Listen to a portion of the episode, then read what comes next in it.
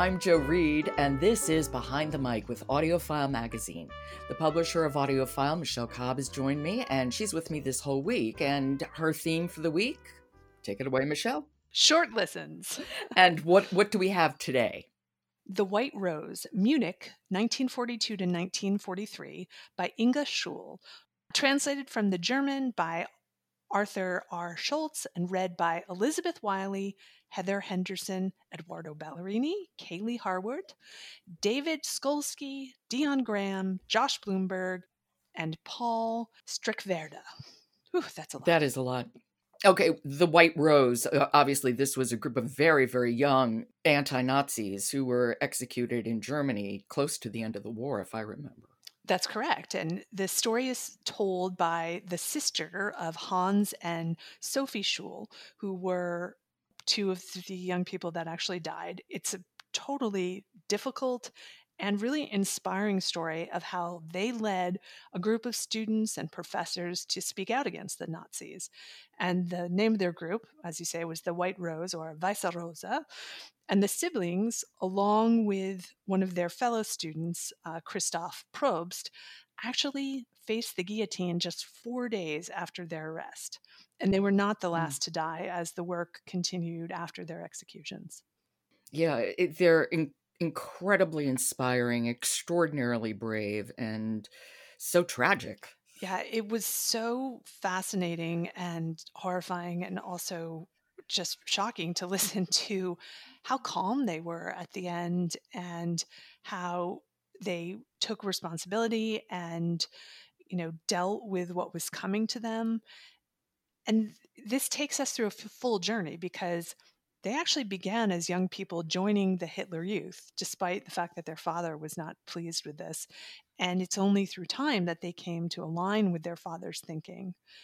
And it's not, you know, again, this is a very short volume, but it's it's not just the story, but there are letters, leaflets, testimonials, documents, um, which is why the multicast helps all of this. So there's different voices in the mix. And you get a supplemental PDF with photos and court documents. So you can mm-hmm. see some things that accompany the reading. I didn't find them necessary, but it was also interesting to look at them. I always find it so interesting to read letters from people written during that time or look, reading the diaries of people who were in Europe before, during, and after the war, because eh, right now, obviously, we know what the end is, that the end is coming. But when you're in the midst of it, you have no idea. And that uncertainty is always so front and center for me. Um, we don't know that it will be a good ending. That's true. Yeah. And, you know, I think that they did a nice treatment with this book with giving all the different voices because this was something that affected so many different people from mm-hmm. so many different perspectives. And to kind of hear that in different voices, I think is important to kind of fill out the piece. I do have to say, I wish that they had gotten native German speakers.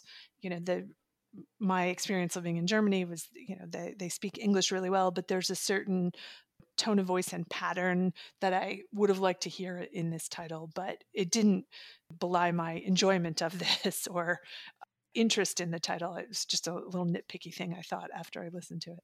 Well, why don't we hear a little bit? What part of the book is this? This is from the start, and we're getting a sense of the atmosphere that the students are living in. Okay. This is The White Rose by Inge Scholl, and it is read by Elizabeth Wiley, Heather Henderson, and a multicast. The back pages of newspapers were filled with obituaries of fallen soldiers. With their peculiar iron crosses, these pages looked like cemeteries. Only the front page had a different aspect. This was due to the large, almost unbearably heavy headlines Hate is our prayer and victory our reward. Underneath the slogans, bold red lines looked like veins swollen in anger. Hate is our prayer. We will march on, though everything break into fragments. The papers were like minefields. It was dangerous to go through them. The whole era, all Germany was like a minefield, our poor, benighted fatherland. Hate is our prayer. Good Lord. Yeah.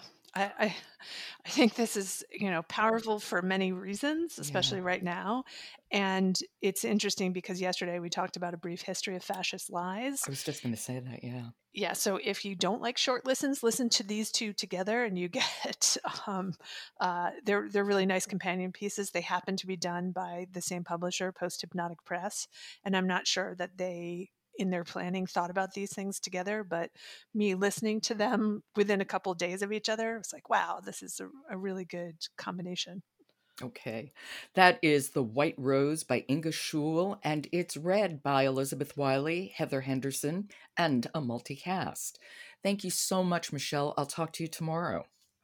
excellent Support for Behind the Mic comes from Dreamscape Media, your library first publishing.